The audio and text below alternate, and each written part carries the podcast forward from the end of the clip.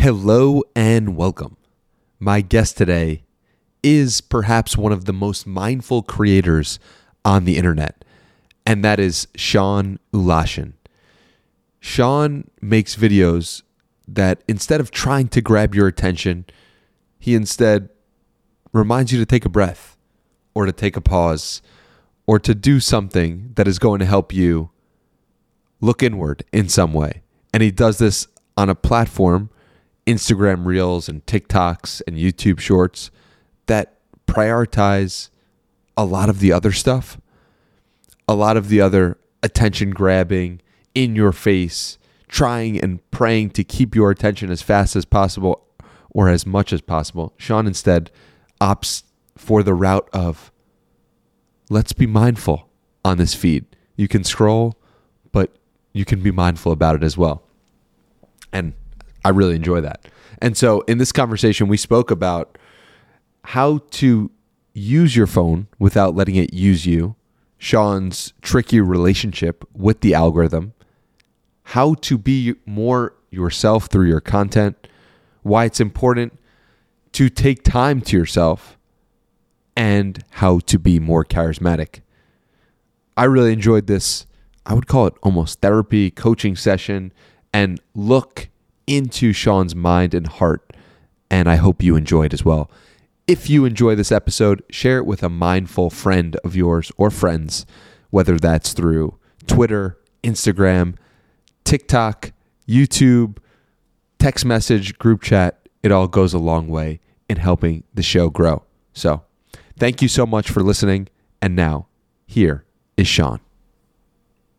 I think a journal is at its best when it, it can be a, a companion that is the best listener. You know, allowing yourself to sit down and without your phone and with no distractions, just unload every single thought you have. I think there's such a, uh, you know, such a reluctance of, of people to, to get into journaling because they, they want to keep up you know consistency or they want to make it look nice or they feel like you know the, the bullet journal t- system is too hard to learn but like really what a journal should be is just a place for thoughts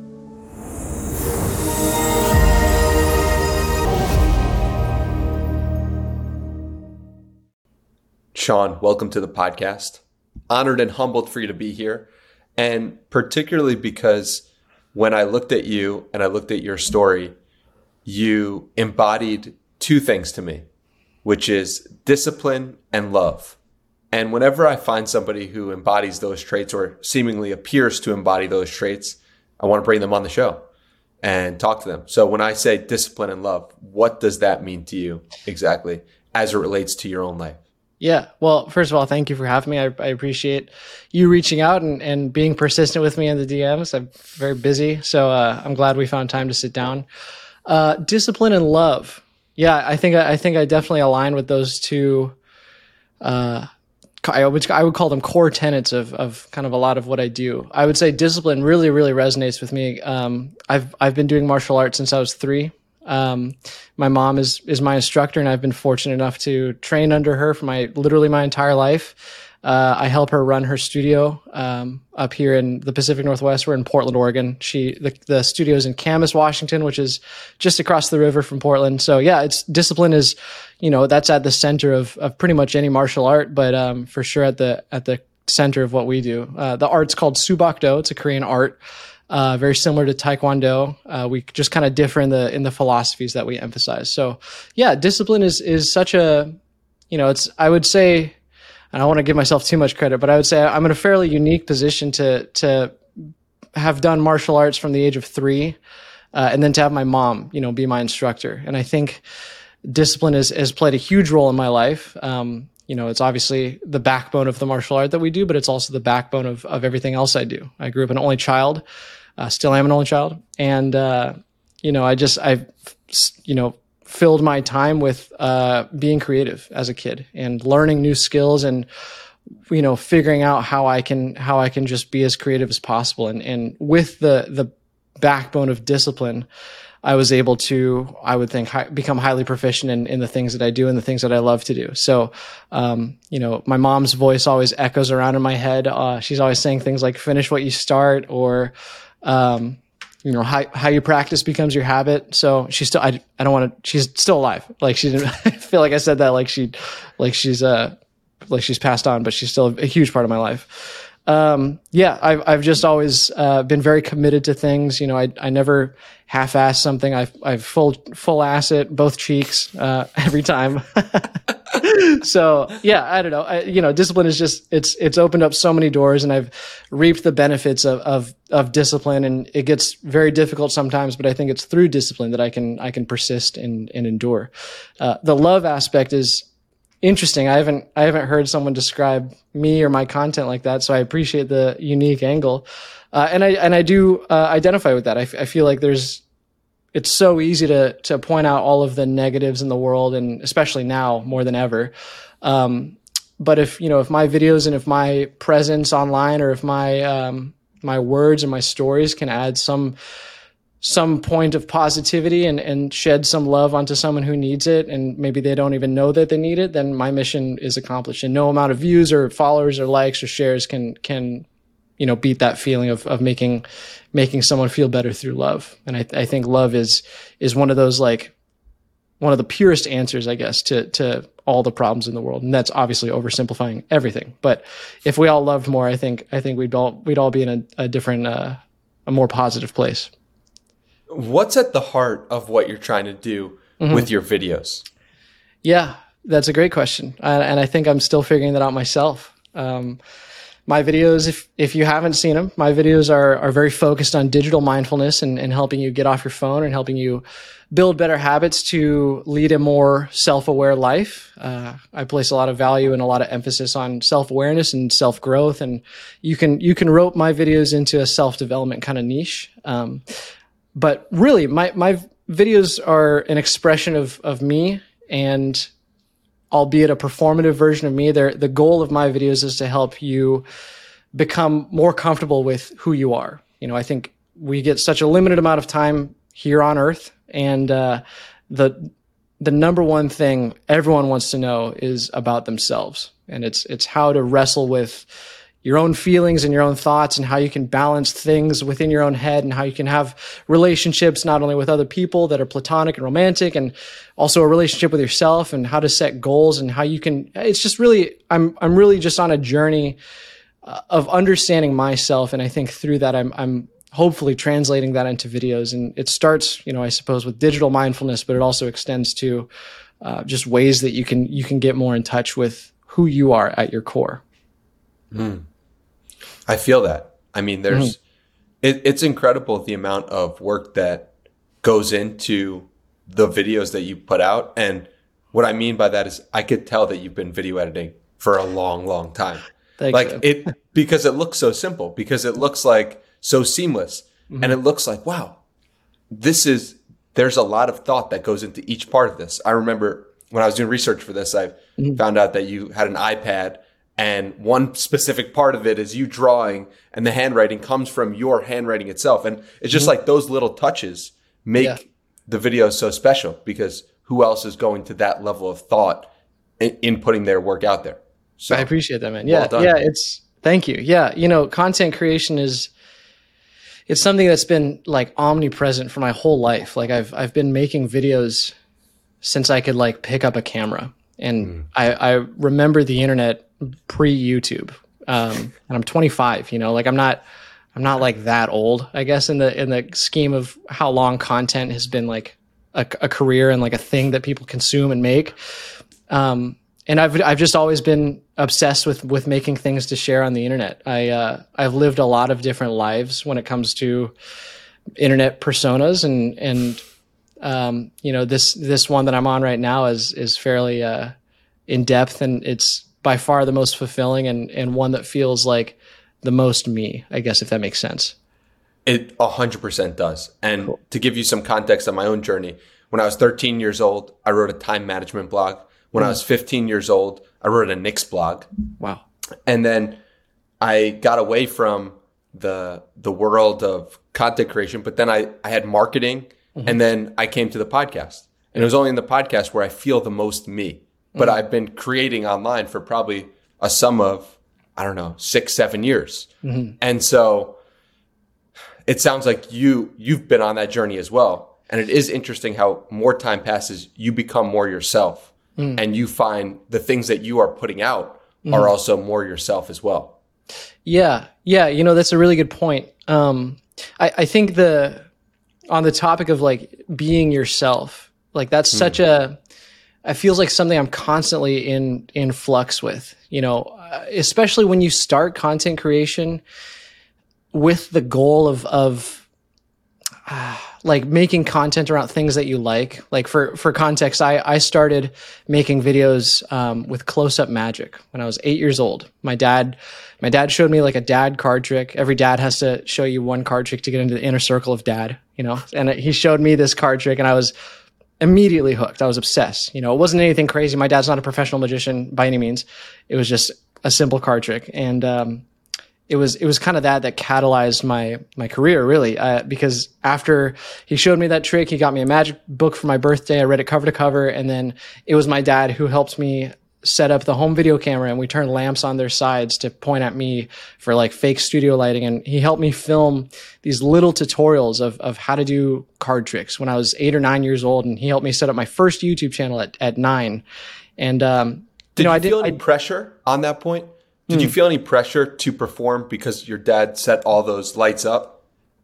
You, you know, I think there, yeah, probably there was probably an element of of wanting to be performative and professional because just at you know at the time when I, I mean, this was, it was like 2008 2009 like con, wow. con, the word content creation wasn't even like a thing it was just like people making videos on this site called youtube um, but I, at the time you know i'd been i had been consuming content from the golden age of YouTube, Smosh, Nigahiga, uh, Ray William Johnson, like all of these dinosaurs by now. But I was I, I was aware of like okay, like you can be a persona on the internet. You can you can just have your own TV show basically. So I think uh, yeah, I was of course aware of that.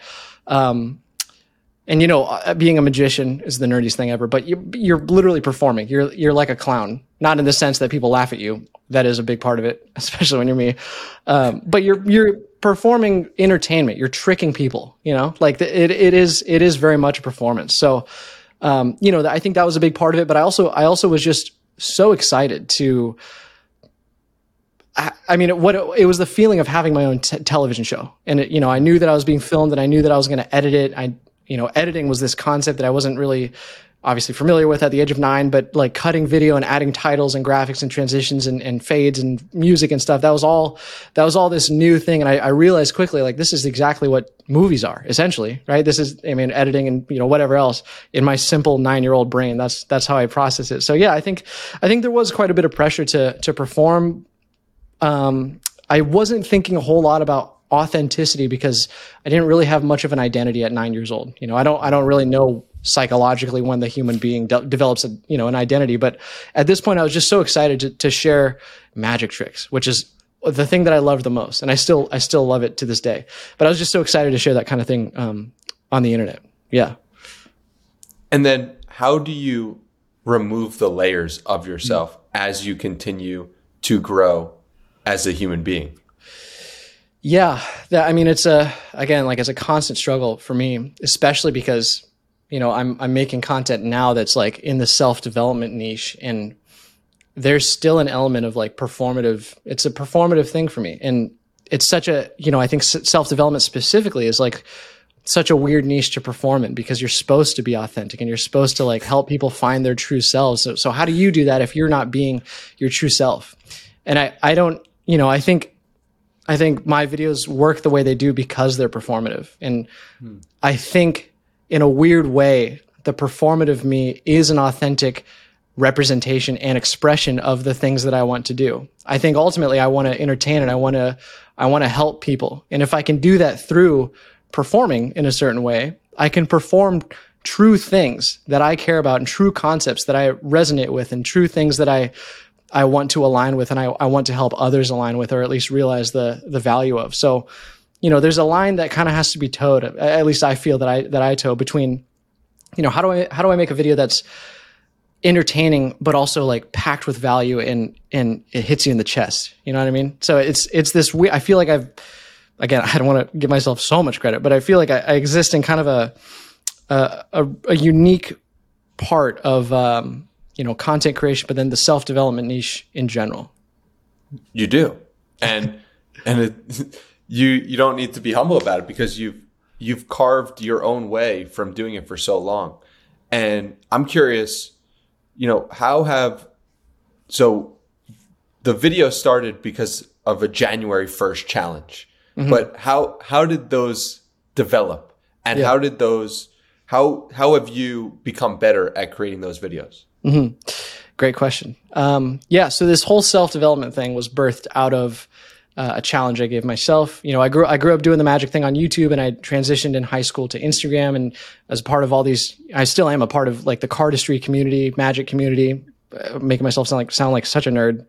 I guess that's that's authentic and true to me. Um, but you know, all through high school and college, I was I was doing um, cardistry and magic on on Instagram, and I got fairly good at it. I grew a big audience. I, I was sponsored by people. I did brand deals and stuff on a micro, you know, micro, micro level, flew around the world, spoke at events, yada, yada, did the whole thing. And then I, I figured, you know, at the end of 2020, I think this was, it, it was, I was, I was like, hey, how can I challenge myself? You know, I, I've been doing cards my entire life, been making videos my entire life, putting them on the internet. How can I, how can I do something new? And it's not like I don't like card. Like there's the deck of cards right here that I'm looking at. Like I'm always I'm always touching cards, but I wanted to challenge myself to to see if I could really understand an algorithm. And at this time, you know, TikTok was like booming. Like everyone was on TikTok, and I I had even had friends that you know went from Instagram to TikTok, and I watched them blow up. And I was like, well, I'm a better filmmaker than these guys. Like, me, how come I can't do this? You know? So I was just like, let me let me just do this. So um, at the time, you know, Gary Vee was also like peaking.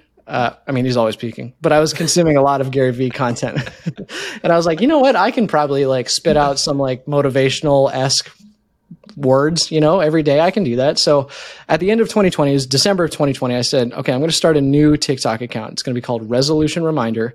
And the goal of this account is to remind people of their res- their New Year's resolutions because how, you know, how quickly do you forget a New Year's resolution? If I can make a video every day that's like, hey, you know, get back to the gym or remember that diet or remember your, get off your phone. The first video, I think the first ever video I said I made, I was like, I know you should be doing something uh, more productive. Get off your phone, blah, blah, blah. And it's just funny how that's like still my content today.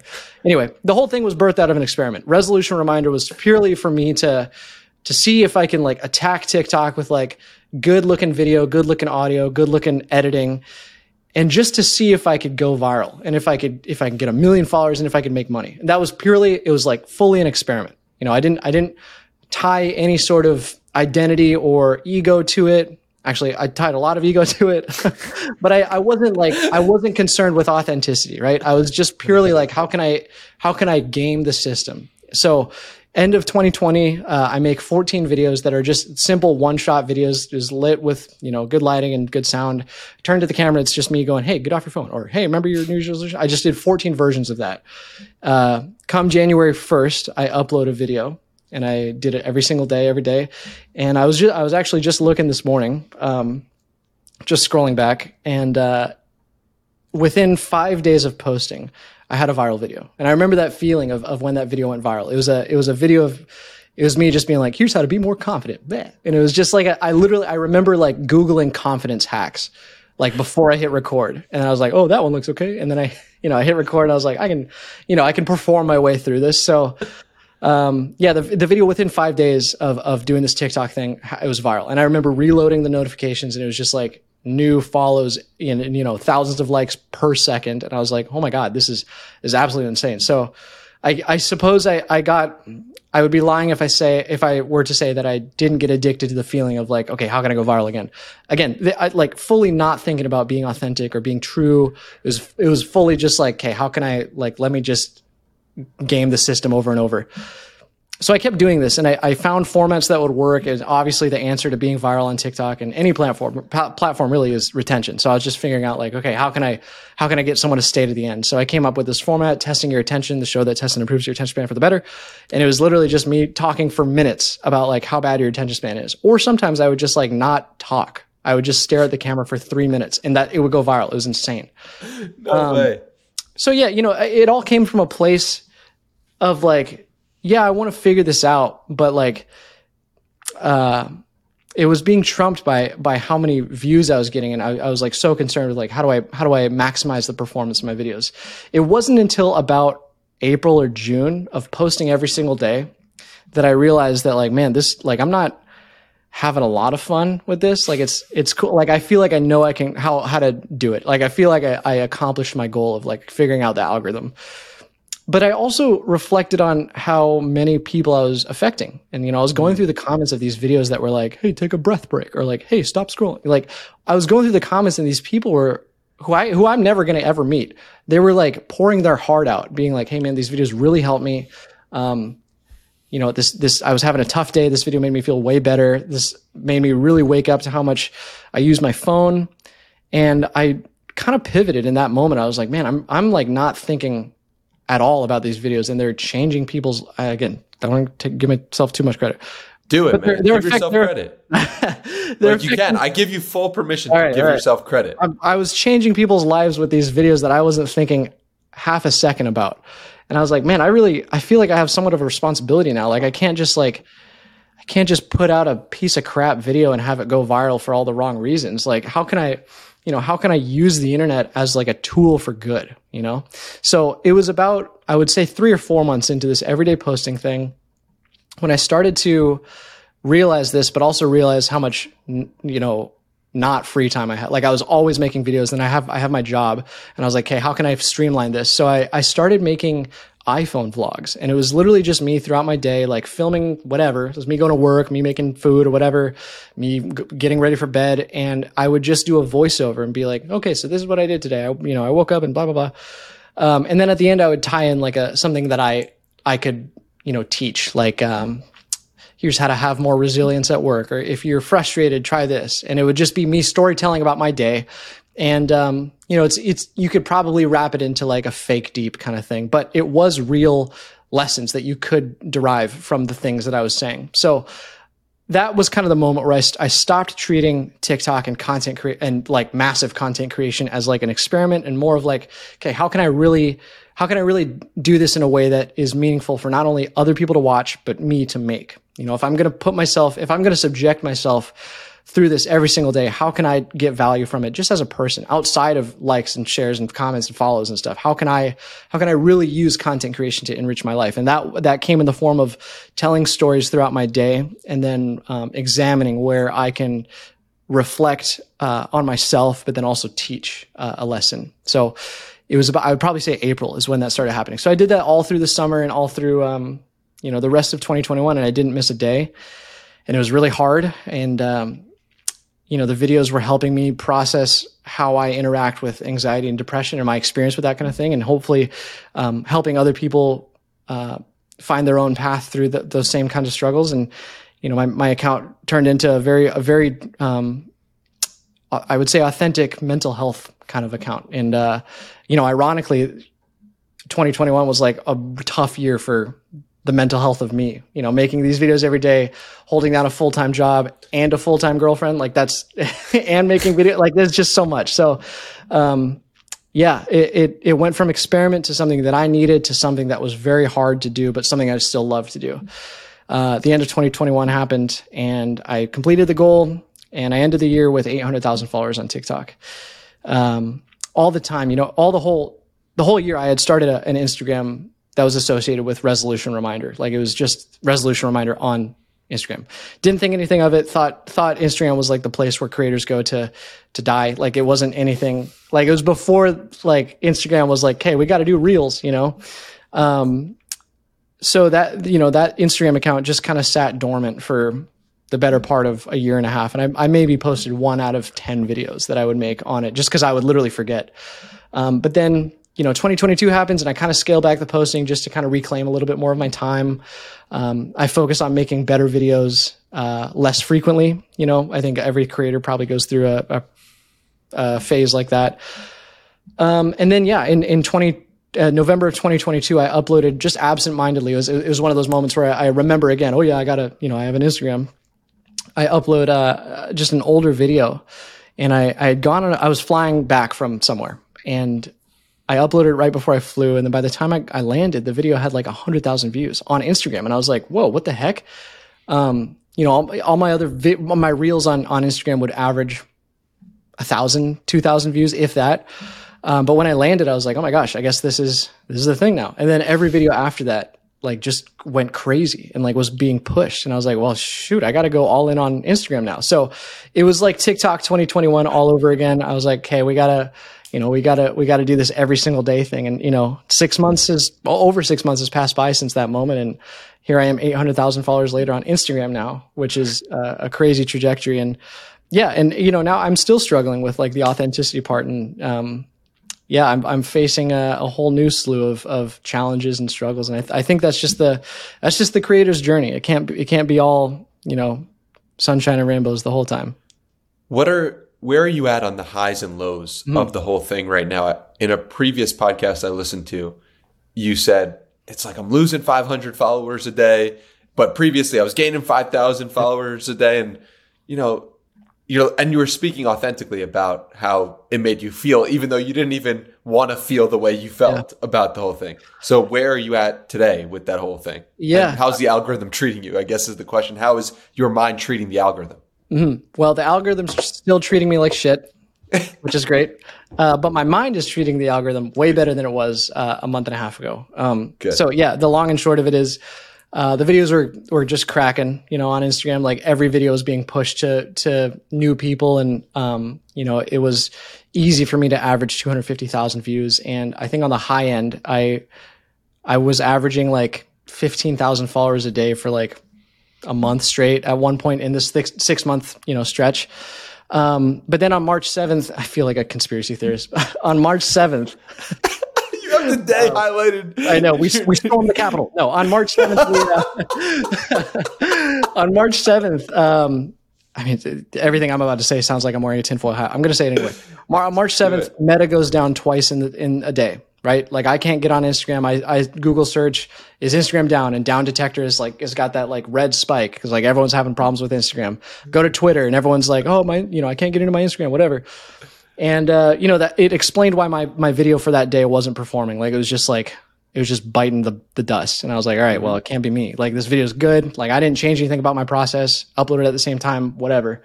Um, so I, you know, it it was Meta. Meta went down twice, and then also on that same day, they made a statement or they did something with their creator incentive program. So um, they they redacted their creator. Some of I think some of their creator incentive. Um, programs. Um, Adam Mosseri is on record as saying it's not an ROI positive thing, so they're they're kind of reconstructing it. It was this day, March seventh, that they they like like Meta crashed, and then they also said we're not paying creators. So the whole the whole ship was sinking essentially, uh, and it was the first day that I, I noticed I didn't gain 5,000 followers. Like uh, literally on the low end, it was like 5,000 a day. And I, did, I hardly scratched a thousand. I was like, oh, that's fine, whatever. I've had off days, you know. The next day, I hardly scratch a hundred. And I go, okay, now something's up. And my video wasn't performing. I go to my social blade and it was like the first time in, you know, six months that I was in the red and it said negative 1500. And I was like, great, my career's over. Awesome. like I got to sell this business right now. Um, it was horrible. It was, the, it was the worst feeling ever, and it really only got worse because I was I was desperately trying to figure out the you know the reason behind this, like why is this happening? But I kept coming up dry, and I was, crying. It's like I felt like that meme of of uh, that guy with the the like the string on the board, and he's like this, and he's like he's like trying to like connect the dots of like all the all the stuff happening. Um, I was like talking to other creator friends and other people that I met, and they were like, "Yeah, my you know my content's not performing well either." And I was like, "Okay, you know, it's not me." Um, and yeah, you know, since then it really hasn't corrected. I when this started happening, I had 816,000 followers, and right now I have I just went down today to 797,000. So it's been a pretty consistent bloodletting of, of followers, and it's not that it's not that people are un- unfollowing me. It's, it's, that I don't have the upside of being pushed. Every day. I can look back at my analytics and, and see that on on average every day, you know, whether or not the algorithm is pushing me or not, I lose about 1200 to 15 maybe 1600 followers. That's just natural. It's natural for big accounts because there's spam accounts and instagram's constantly rotating through like getting rid of those bot accounts. Um, but i don't have the upside of being pushed to new audiences. So i don't see in fact i i really feel the effects of that because i'm just i'm only seeing the natural fall off um, and that really got to me. I mean, in the weeks following um, the insurrection of Instagram, in the weeks following, I was like, I was like really down on myself, and I, I like serious. I don't want to say it out loud, but I, like I broke down a couple times, and I was like, mm. "What's wrong?" You know, I've I spent six months, which is like not that long of an amount of time, but I guess retroactively it's been my whole life you know coming up to these moments. You know i've i've spent my whole life learning how to how to edit and upload these like high quality pieces of content. And then in the last 6 months came up with like this i call it my bulletproof process for creating 25 pieces of content at a time. Like that's that that was what i was doing you know in these 6 months was i was batch creating content once a month and i was i was just cooking and it was crazy. And it just felt like all of that was just being flushed down the toilet. It was really frustrating. Um, I, I felt entitled to views and, and followers, and it felt frustrating that the the algorithm wasn't. I mean, it's such a trite thing to get upset about, but it, it felt frustrating that it wasn't being you know pushed um, to new audiences. So you know, it's still happening, and uh, I think I've kind of come full circle on those feelings. I'm no longer frustrated. I realize it's completely out of my control. Uh, I've taken a little bit of my own medicine and, and just I'm focusing on the things that I can control, and, and what I can control is great content and uh, good storytelling. So, um, yeah, that's that's kind of where I'm at now. I'm I'm not uploading new videos every single day. I'm still uploading every day. Um, I'm kind of doing a, a, new video and then like a re-upload of like a video, a really favorite video of mine in the last six months. Uh, and then I'm also expanding, and I'll be uh, I'll be posting um, carousel content. And then I also just want to like post like me photos, you know, like I just want to start using con- like Instagram as like a person rather than like a creator. Um, but it's hard to do that when you're trying to build a business and when you have a year goal and five year goals and 10 year goals for this whole thing. Um, but yeah, I mean, my mindset is completely flipped on like how I view it. And, uh, you know, I'm still impacting a lot of people and I, I, I would rather impact a hundred people in a way that makes them so dedicated to me and followers of me. I would rather do that with 100 people, with 50 people even, than 100,000 people who watch my videos and kind of forget about me, you know? Like it's mm-hmm. it's just I would much rather have um, you know, a smaller group of very dedicated uh, fans, I guess if you will. Speaking of authenticity, have you mm. done a video about the infamous March 7th date and how that impacted you?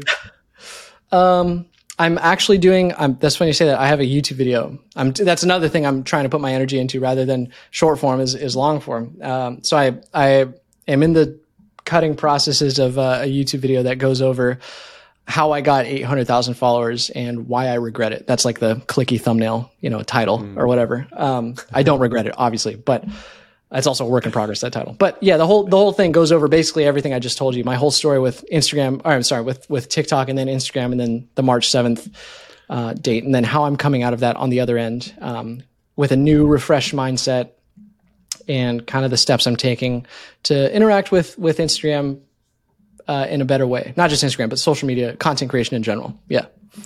What is the advice you wish you received on March eighth? That's so funny. Uh, yeah, it, what I I sort of gave it to myself, not not on March eighth, but maybe the following week. Um, yeah, I, I, saw, I watched the video um, start with why, the TED Talk by Simon Sinek, um, and I did not realize how absolutely legendary that guy is, but also that video is. Like, there's a reason it's the most viewed TED Talk, and um, I think it was it was as soon as I watched that video, maybe two weeks after March seventh, um, that I, I, started to to kind of come around and come you know come back to the surface and, and realize that everything's going to be fine. And if I can if I can fully embody Simon Sinek's words and his advice, then I'm going to be ahead of 99% of people because it's so easy to it's so easy to get into content, but if you don't start with why, then you're doing it for all the wrong reasons, in my opinion. Um, that's how I, you know, interacted with it. Um, yeah, that that video is the advice that I would give myself. And I, I bought the book and I'm halfway through it, um, and I'm highlighting and annotating. But it's just it's it feels like reading the Bible, you know, like wow. it it makes it feel, it makes every like negative and frustrated emotion that I've had in the last six months, and really in my whole time of making content, it makes it feel like it's okay. Um, the reason I get frustrated is because I think deep down I have a strong understanding of why I'm doing it. And the reason I get frustrated is because the way things are going is not aligning with my why. And I want, I want things to align with my why. Um, you know, it's, it's again, like it's a, it's an ever growing process, but it's so smart the way he puts things. It just it's so digestible and it gives so much clarity and reason to why I'm doing this and why I want to keep doing it. You know, despite all the hardships that I'm, I'm hardships like like it's a you know life or death. This is like the most first world problem, losing followers on a social media platform when I have a beautiful home and food. You know, like, um, but you know, it just it just makes it it makes it uh it makes me feel a little bit better. In fact, a lot of bit better about you know why I was frustrated and why why it's okay to feel frustrated and and then like most importantly the steps that I can take to to get back to a more level-headed headspace and uh, you know create content that's that's authentic and and and true to me. Yeah, man. It's okay to feel frustrated and just because yeah. the problem is something that is a first world problem doesn't make it any less of a problem. Mm. And it is okay to acknowledge that. I'm curious based on what you talked about with Simon Sinek, which his mm-hmm. TED talk is linked below. Mm-hmm. And I got to actually read the book as well because I've mm-hmm. never read it. But what is your why and why are you doing everything you're doing? Yeah, my why, I think I, I, maybe touched on it a little bit at the beginning, but my why is to is to help people at its core. I, I want to live a life of service and I want to I, I feel the most fulfilled when I when I can help someone through a struggle or teach someone something um, when they're when they're looking for that information. And you know, I've done a lot of exploration as to as to what my why is, and I think I think it is a pretty fluid thing. But I think at, at its core, you know, whatever, however many whys I have, I think it's all linked back to helping people. And I think, I think it really all comes back to the the martial art and how much that is my backbone. You know, I, I, I instruct martial arts now. I help my mom teach. I'm a I'm at a master rank, um, and I everything I do is like a service to the studio that I teach at, or the art, or the federation of, of Soo Bahk Do that I that I'm a part of, and that I have been a part of, and that I have a lifetime membership of. It's all it's all very much, it's it's all teaching and it's all service. And I, I've the feeling I don't think I realized this in the moment, but the the feeling that I get watching a student, you know, go from a white belt to their black belt, and like knowing that I I have had a say a, a huge part of that, and I I've instructed them how to do movements you know correctly but also how to just how to integrate the teachings of of the martial art in their daily life like seeing them accomplish those things and knowing that I I had a big part in that is like way better than any any amount of vanity metrics that can be pumped into my dopamine processors in my head. You know what I mean? Like that.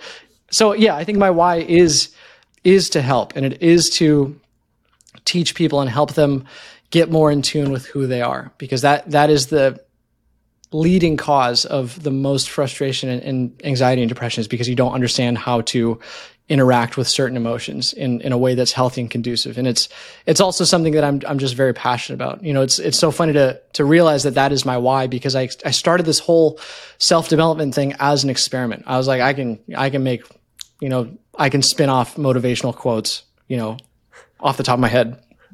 But now that I've been doing it for two and a half years, it is very much a big part of my life because I realized during that time of like trying to figure out how to do the the whole TikTok thing and uh, how to make videos that convert or whatever, I figured out like that is something that's so important to me communicating and, and making videos and, and helping people. Like that's all those videos were doing despite you know whether whether or not they were authentic or performative or not you know like they're at, at its core they're helping. So you know it's evidenced by looking back. Simon Sinek in his book says to to understand or to help find your why, just look back into your into your past and find patterns.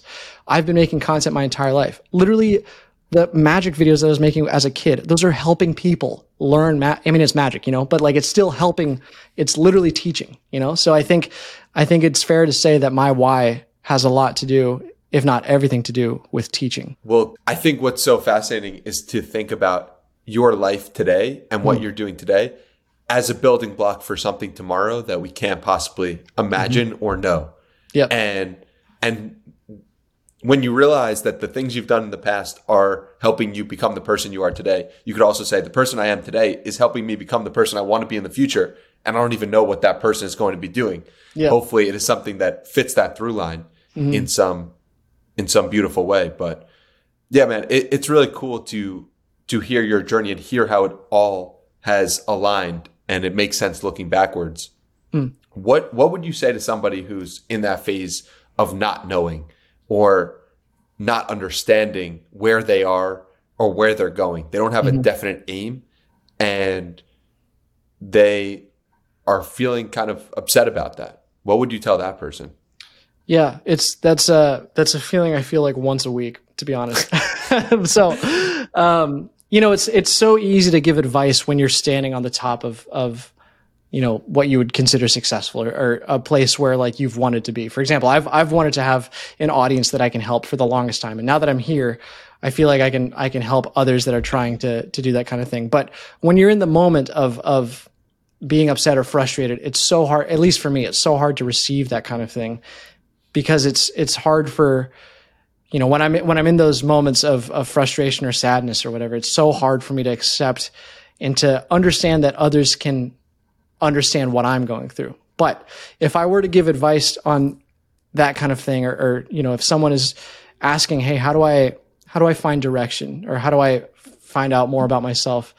the easy answer and the simple answer is just is to just try stuff. You know, I I'm a huge proponent of that, and I've I've always given that advice. Um, you know, you don't know what you don't know, so just allow yourself to to try something new and to to get out of your own way and to to allow yourself to try something with no expectations. Uh, again, that's such an easy thing to say, and I, I sometimes am hypocritical and I don't let myself do those kinds of things when I'm feeling like that. But if you're if you're truly looking for a way to understand more about yourself, then just try new things, but also spend time with yourself. I, you know, I grew up an only child, and I don't think I was like aware of it at the time. Uh, but last year, I made it a point to spend time by myself. I spent a whole, I think, a whole weekend. My girlfriend Lexi was out of town.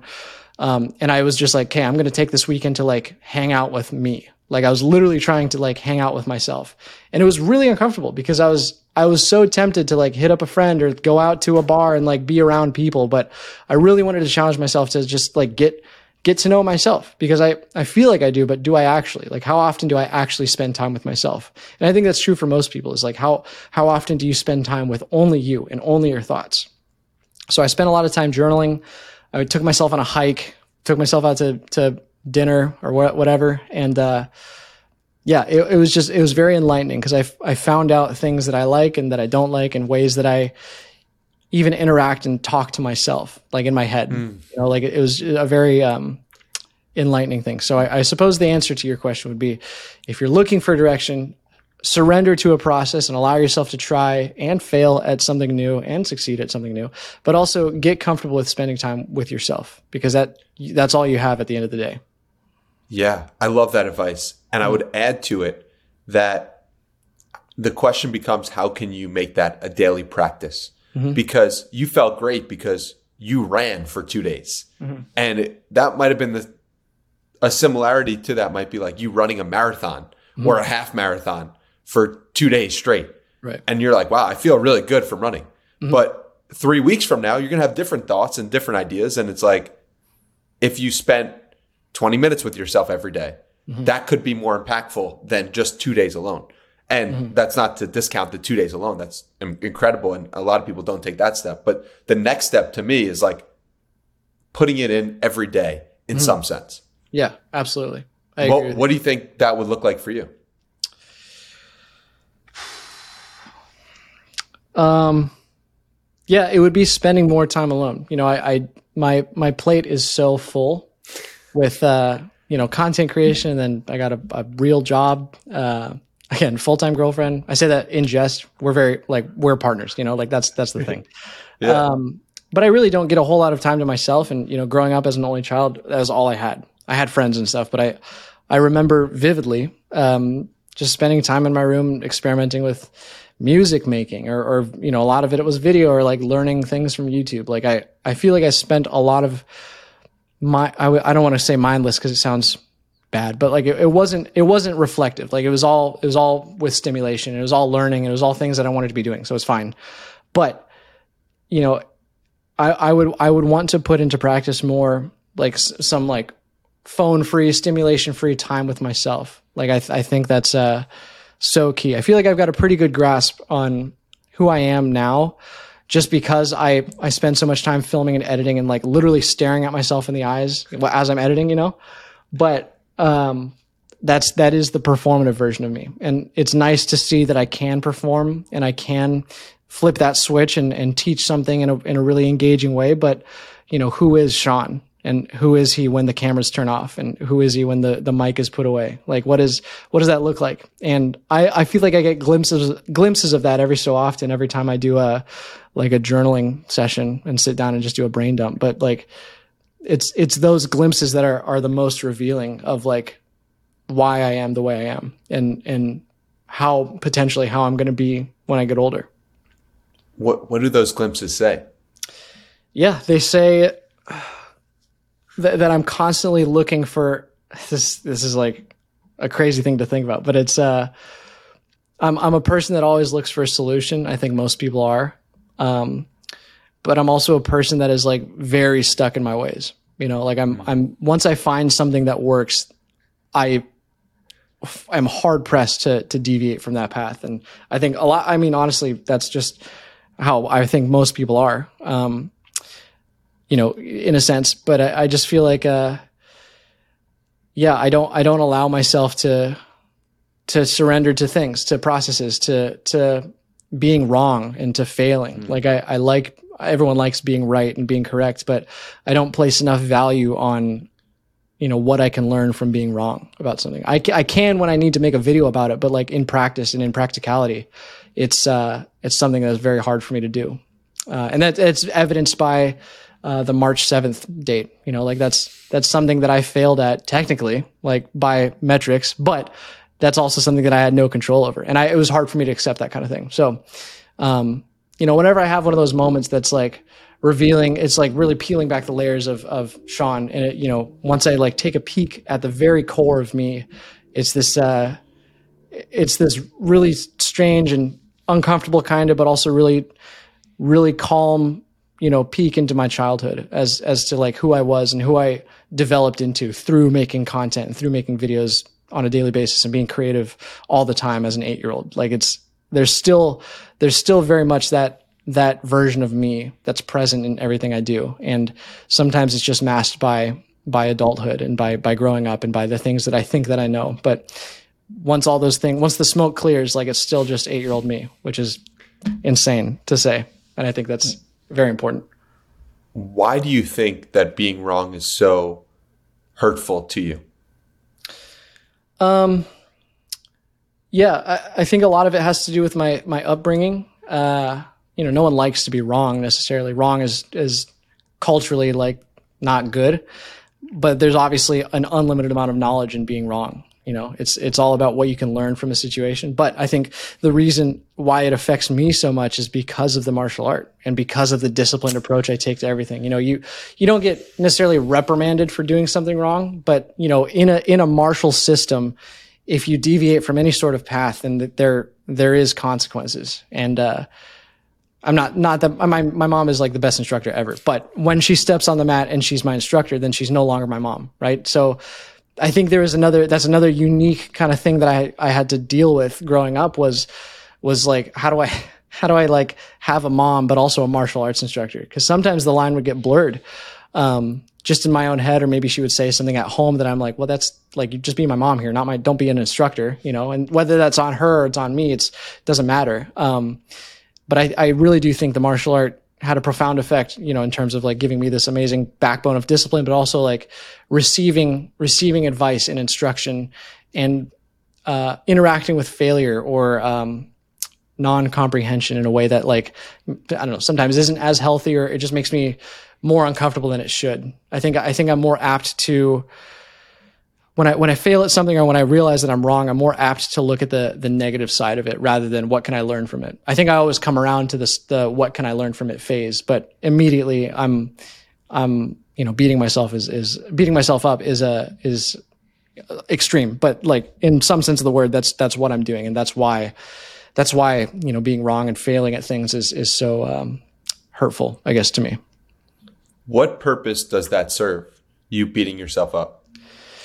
In that moment, that initial moment. Yeah, yeah. Well, and you know, it's a, it's a knee jerk reaction because um, you know when I realize that I, am not good at something or that I failed at something or that I'm wrong, I want to figure out how I can be better immediately. And just that recognition of not being better is that, is that, um, I guess reflex, I suppose, of like, oh man, you know, um, you know, how can I, how can I use this moment to, to build habits? And I guess the way that I respond to, to being wrong is to, is to sit in that wrongness and to and to feel bad about it to re- so that I can realize that I don't ever want to feel like this again in this situation with this particular topic. Um, and I think yeah, it just all relates back to the the martial arts system and not not that like I feel like I'm painting it in like a, a wrong picture, but it's just you know in that in any disciplined system in any martial system, whether it's the army or Soo Bahk Do martial arts, there there's a huge emphasis on standardization and being correct. And uh, mm-hmm. you know, standardization is is especially in the martial art that I do, it's very fluid and it changes all the time, just because it's a living art, and that's one of the best parts about it. But it is frustrating and it is it is um, annoying almost to like get something wrong, and you know that translates into things that I do outside of the martial art, and uh, yeah, it just bleeds into my personal life, I guess. But there is a way to supersede that and it is interesting because I watched a a video today from Jocko Willink mm-hmm. that you might be familiar with. It's just good. It's called, and I'll link it down below. Mm-hmm. And he, the point of the video is basically like someone brings him something that is wrong or that's a major crisis or problem, and Jocko responds to it by saying good. Mm-hmm. And that means that you know he's went through a martial system himself and has superseded that to the point where something goes wrong or he does something wrong and he gets excited about it mm. because it's an opportunity to improve. And the question becomes, how do you bridge that gap between the time that you feel like you did something wrong and when you actually resolve it? You said it took you a week for this Instagram account mm-hmm. when, when it started going downhill. The question becomes, how do you get that to a day or an hour or a minute or a second or where you do something wrong and you're better for it in that moment and you're mm-hmm. excited to tackle the problem? That's the question for you. Mm-hmm.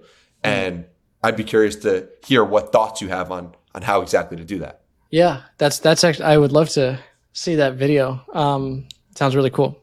Yeah, I don't I you know I feel like I feel like it's sort of a little bit of my secret sauce to like be be like kind of down in the dumps for at least a day about something you know? It just it allow it like it's a it's like a it's a non-physical reminder to go back to the drawing board constantly. And it's it's cool to like allow myself to i mean not cool but like it, it allows myself to like you know analyze where i need to analyze. And i do end up being better because of it. And you know for example this instagram situation like you know, maybe I was down for a little bit too long, but it allowed me to discover Simon Sinek and to, to, to, to sorry, to digest, you know, all of his thoughts and his, his, uh, his ideas and really apply it in a applicable and, um, in a way that like really resonates with me. So it, you know, it took that two, I mean, it's realistically like three weeks of like being really sad all the time. Every time I hit upload to like now come out with like a completely refreshed state of mind of, of like how how I interact with content. And it, it's just been so inspiring the last few weeks now, a couple weeks of, you know, reading his book, watching his video again, writing about it, journaling about it, and then applying those concepts to content and to realize that like I don't have to be all in on Instagram. And in fact, I shouldn't be. And I, I'm now focused on building I've, the thing that's been bouncing around in my head is like build something real like Instagram, Instagram could shit the bed tomorrow. It's probably not going to, but it could. You know, I don't want to have all my beans in Instagram's basket because that that's the last thing I want to do. So I want to build, I want to build something tangible and real and something that actually affects people's lives rather than videos that you scroll past on an app. That's that should be top of funnel. I think it's very important, of course. Social outreach and brand awareness is like that all exists on the phone. But if I can if I can integrate someone into a, a world that I've built that is the realest thing. And that's now what I'm focused on. Like I've, now I'm just, now the question is like, how do I make time for that with a job and all of this stuff? Or like I'm, I'm so, that's like, that's literally the, the fire under my ass right now is like, how do I build something real? I love that, man. That, mm that sounds like the right approach and the right idea.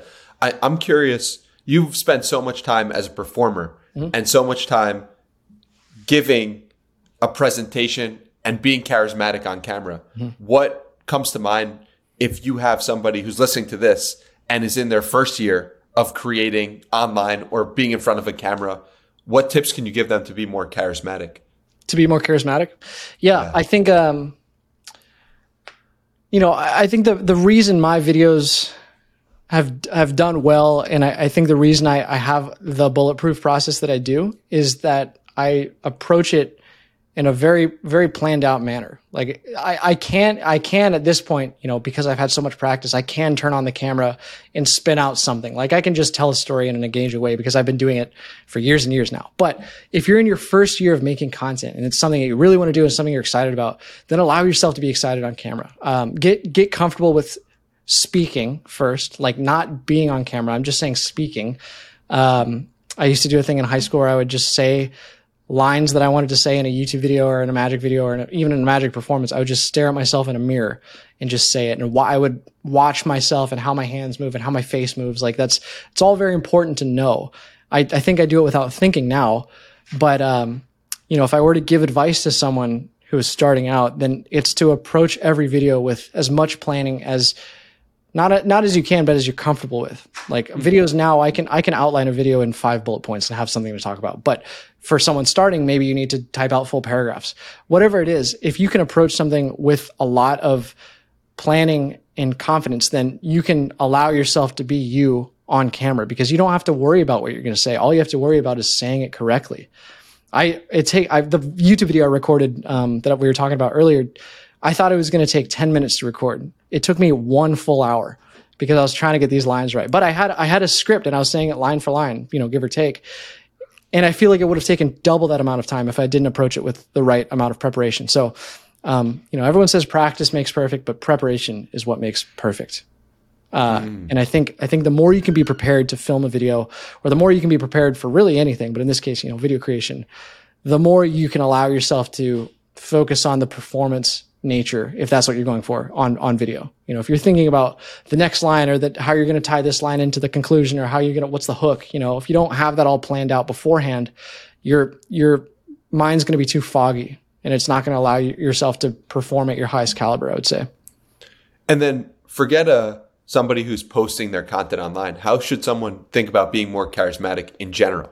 Like taking hmm. that online persona to the real world which i'm sure you have to do when you're doing yeah. magic yeah, that's a huge part. In fact, I think I attribute a lot of my charisma to to magic performance because you have to you have to be a guy that is fun to be around and makes people laugh and stuff, and you have to be on your literally on your toes about like how you like what's the joke you can make or how you you know how you can make people smile. That's what magic is.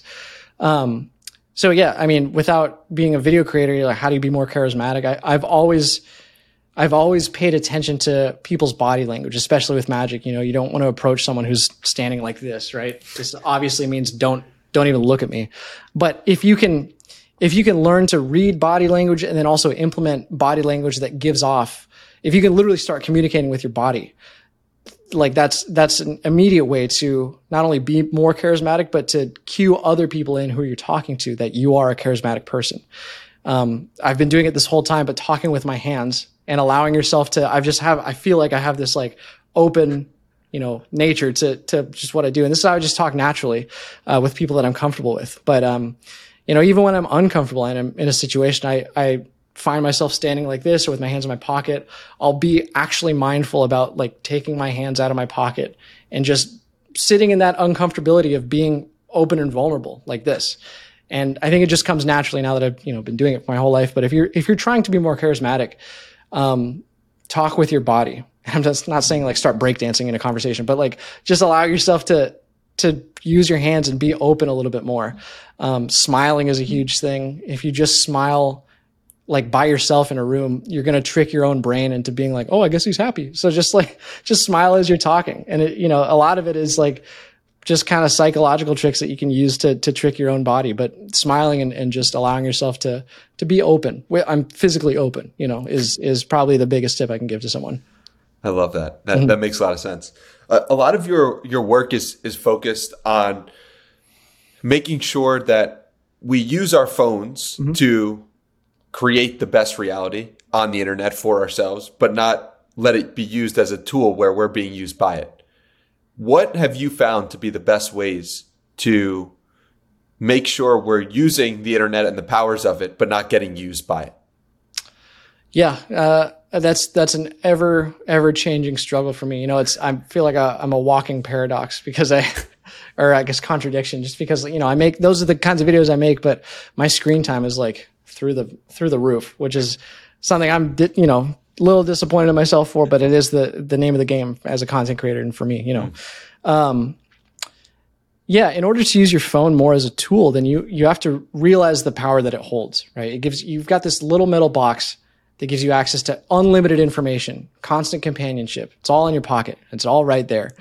Um, and honestly, the biggest thing for me is is becoming a content creator. And I'm not saying everyone has to become a content creator, but I think the the simple act of of recognition of of the power that this thing has, like I, I, think it's so hard for younger people, as if I'm, you know, as if I'm old, but like, you know, younger people to to realize how how crazy this thing is. Like this is this is literally something from the future, you know, like the like back up 15 years, maybe not even that, and like having a computer in your pocket was unheard of. So I don't know. I just I try to remind myself of that. Um, you know, I feel imbued with the responsibility of.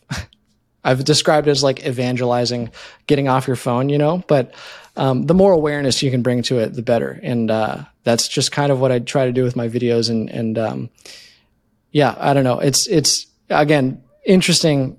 It's an interesting question for me, just because like I'm on my phone all the time and I'm constantly looking at what other people are posting and like how I can make my videos better. But at the same time, I'm I'm preaching like get off your phone. It's not good for you. Um, yeah, I think I think the answer to that question is just like this thing we hold so dearly that we just scroll through absentmindedly before we go to sleep is is such a powerful tool and will continue to be the most powerful tool we've ever come up with. Yeah, until the next thing. Yeah, you know, right. it's crazy. Yeah. It's crazy what what they got cooking up in the labs over here. Yeah, tell me about it. Uh, but I like to end these podcasts with challenges for the audience. Cool. So I'm curious if you have a challenge for someone listening based on everything we talked about mm-hmm. so that they can take the information and, and hopefully do something with it in the next part of their day. Yeah. Does a challenge come to mind?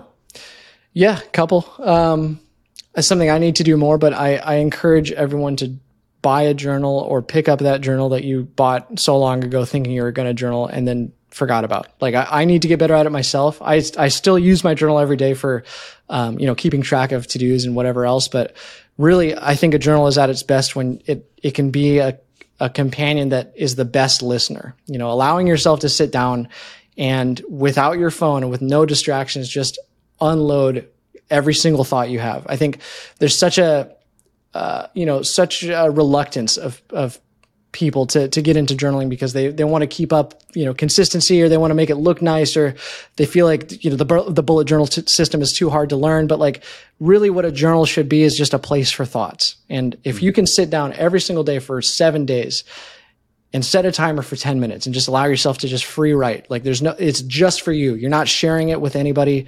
That's another thing that stops people is like they think someone's going to read it. They're only going to read it if you, if you let them. So just don't, just keep, it's for yourself, you know? So just journal every day uh, for a week and, and try to tell me that you don't feel a little bit more in tune with who you are. You know, I think it, it reveals a lot, you know, not only your writing style, but also just like the thoughts that you choose to write down. It's crazy. I, I, I've been journaling on and off for like 10 years. I, I have journals from high school that were like little mini journals that I would write in before I would go to sleep. And looking back at them now, I, I literally can't read them, not only because of the handwriting, but because the content is just like so, so cringeworthy. But, you know, I, I was, it's, it's like a physical record of me processing growing up. And I think that's such an important thing to not only practice every day, but also to have and to look back. Like in 20 years, I can't wait to look back at this journal and be like, what an idiot this kid was, you know? but I would say journal every day and then try to find a moment in your day, every day to um, take 50 breaths. I, I did this thing at the beginning of the year, but counting your breaths and meditating is what I'm saying. But, you know, by taking 50 breaths, that's one inhale, two exhale, three inhale. So that counting each individual breath, just if you do that 50 times, you'll physically feel better, but also mentally, you'll just feel much more clear. And if you do that every day for a week, you'll probably be a different person by the end of it. So journaling and meditation, I would say. Oh, dude, I love it so much. I, if I could retweet a mm-hmm. challenge, I would retweet because those are great and yeah. felt me so much. So thank you so much for your time, man. Where can we send people to connect with you and a mm-hmm. new podcast coming soon? Yes. Where's it out? Yeah, uh, podcast isn't out uh, at the time of recording this, uh, but it will be very soon. I hope. Uh, you can find me and contact me on Instagram. It's just Sean Oulashin, uh, one word, S E A N, and then my last name is O U L A S H I N. Um, I'm on there 24 7 constantly because I'm a, I'm a walking contradiction. yeah. Let's throw this man a follow so that he can get his Instagram numbers up and hopefully yeah. be smiling a little bit more mentally. yeah, please. Dude, thank you so much for taking the time. I, I, appreciate what you're putting out into the world. And you really are a gem of a person and a gem of a creator. So please don't stop and please keep that mind as safe of a place as possible over the coming weeks, months, and decades. Thank you, man. I appreciate you having me and thanks for asking such good questions.